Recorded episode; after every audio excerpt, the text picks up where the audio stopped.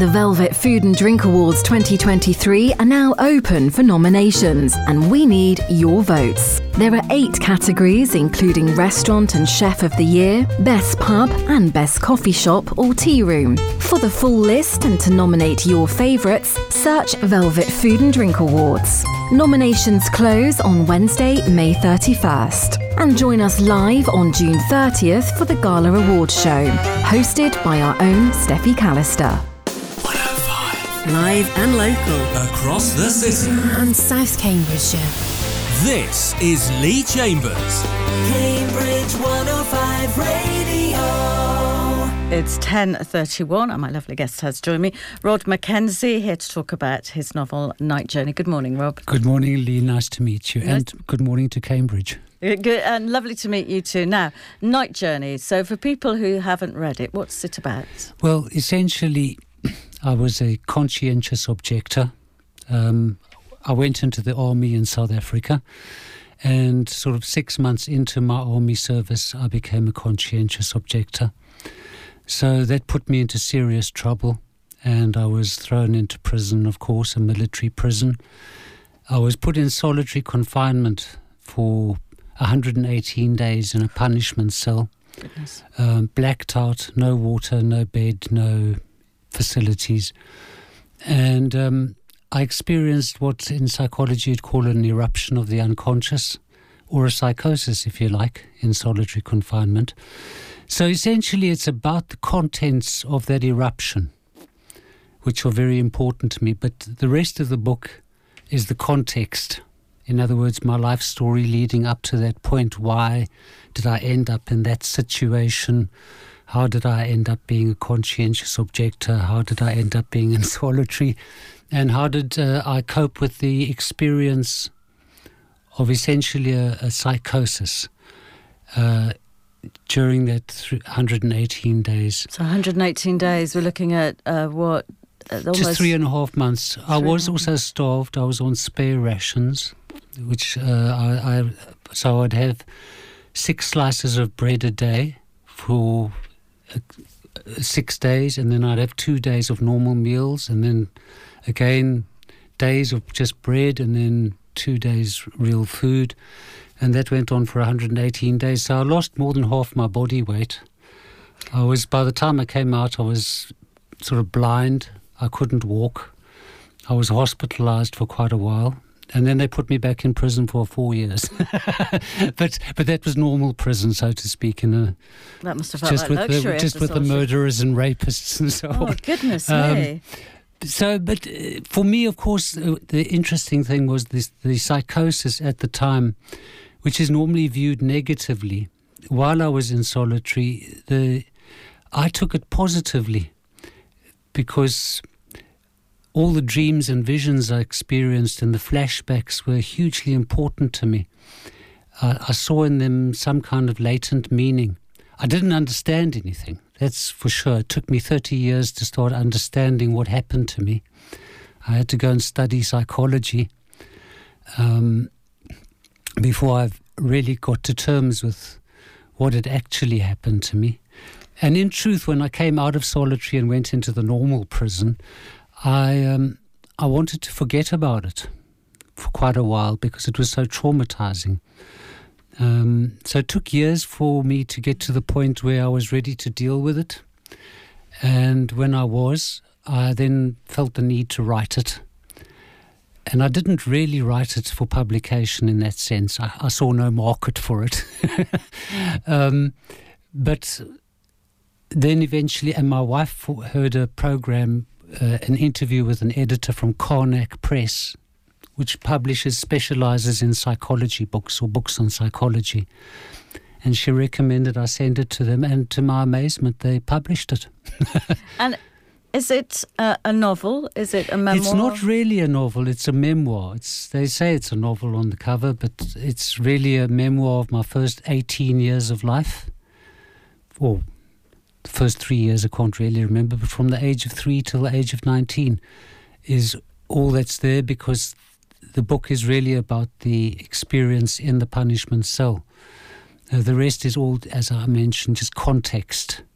It's reminding me of uh, the Brian Keenan book, An Evil Cradling, which is about his time as a hostage in the Lebanon and what happens when everything is stripped away from you. Yes, yes, and there was Terry Waite. I've read his books too, the, the priest who was held.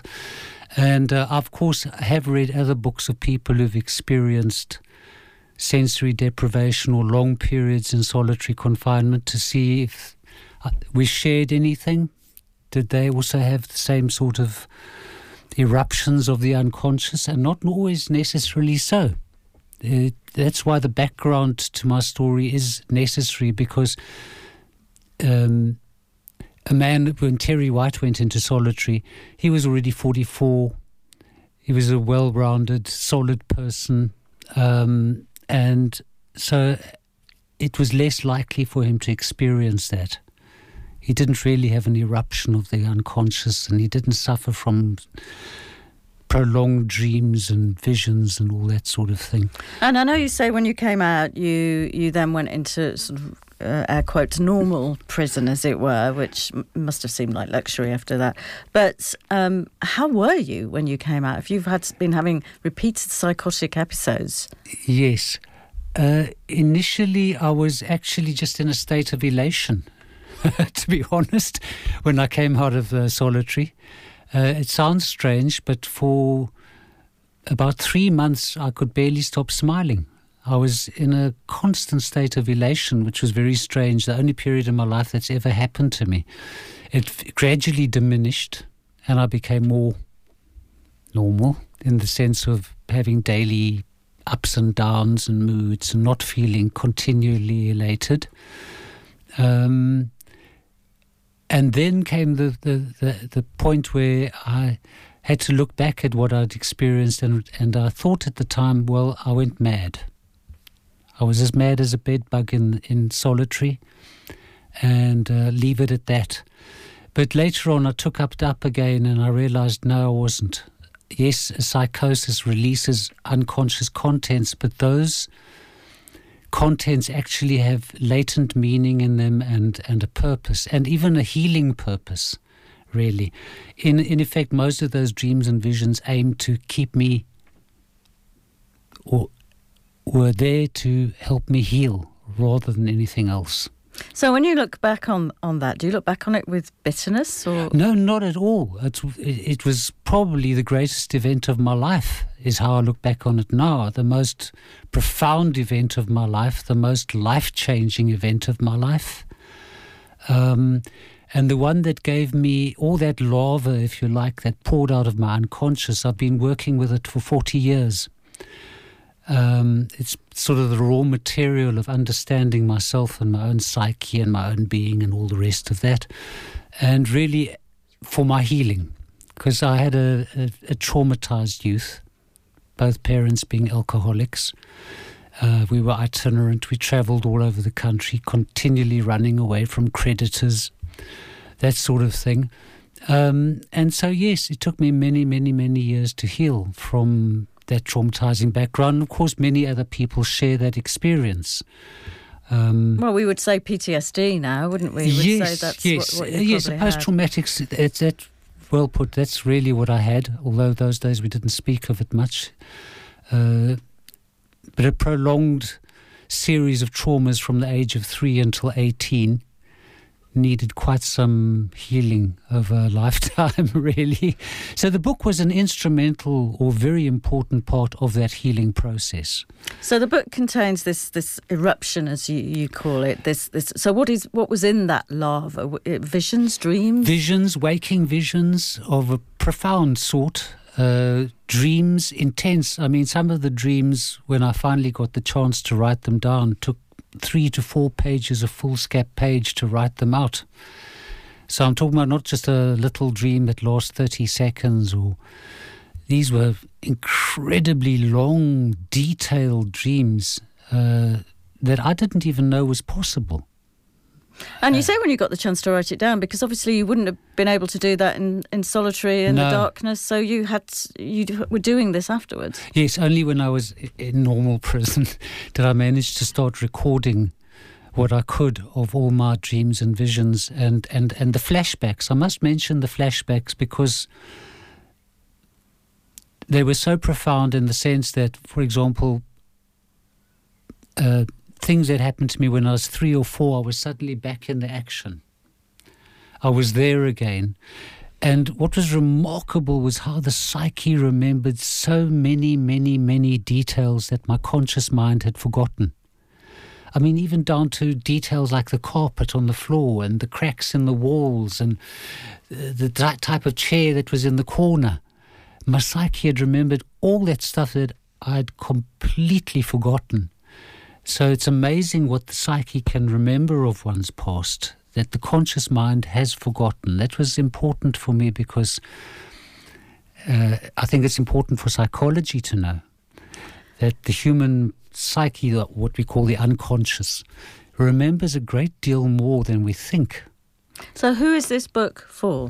Really, it's for psychologists, people who deal with traumatized youth, people who've been through a traumatizing youth, anyone who's had alcoholic parents or an abusive stepfather, or of which there are thousands, all too many people, but more towards people who are interested in the, the, the greater depths of the psyche towards the contents, as, as Carl Jung would have called them, the archetypal contents. Because what emerged from many of these visions were quite religious symbols, spiritual and religious symbols. I came to read the Bible in a whole new light. For example, Moses talking to the burning bush. Well, that's a psychosis.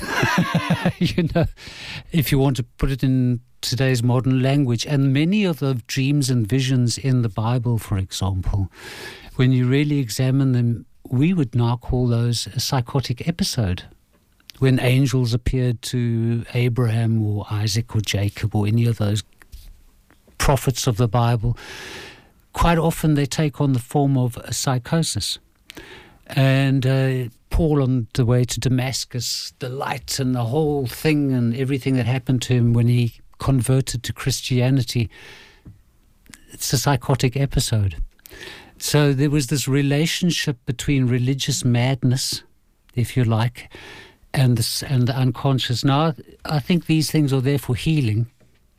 These uh, experiences are really ultimately meant to heal. But of course, in a psychotic form, they can drive one insane because the contents are so overpowering, so strange, so weird that one could easily come out of an experience like that and feel one has found the truth, found God, found the answers to life, and therefore become a founder of a religion, which is what often happens. Uh, if even uh, amongst the great prophets and so on, they've often had these tremendous experiences that we would now call psychotic episodes, and then founded a religion on it.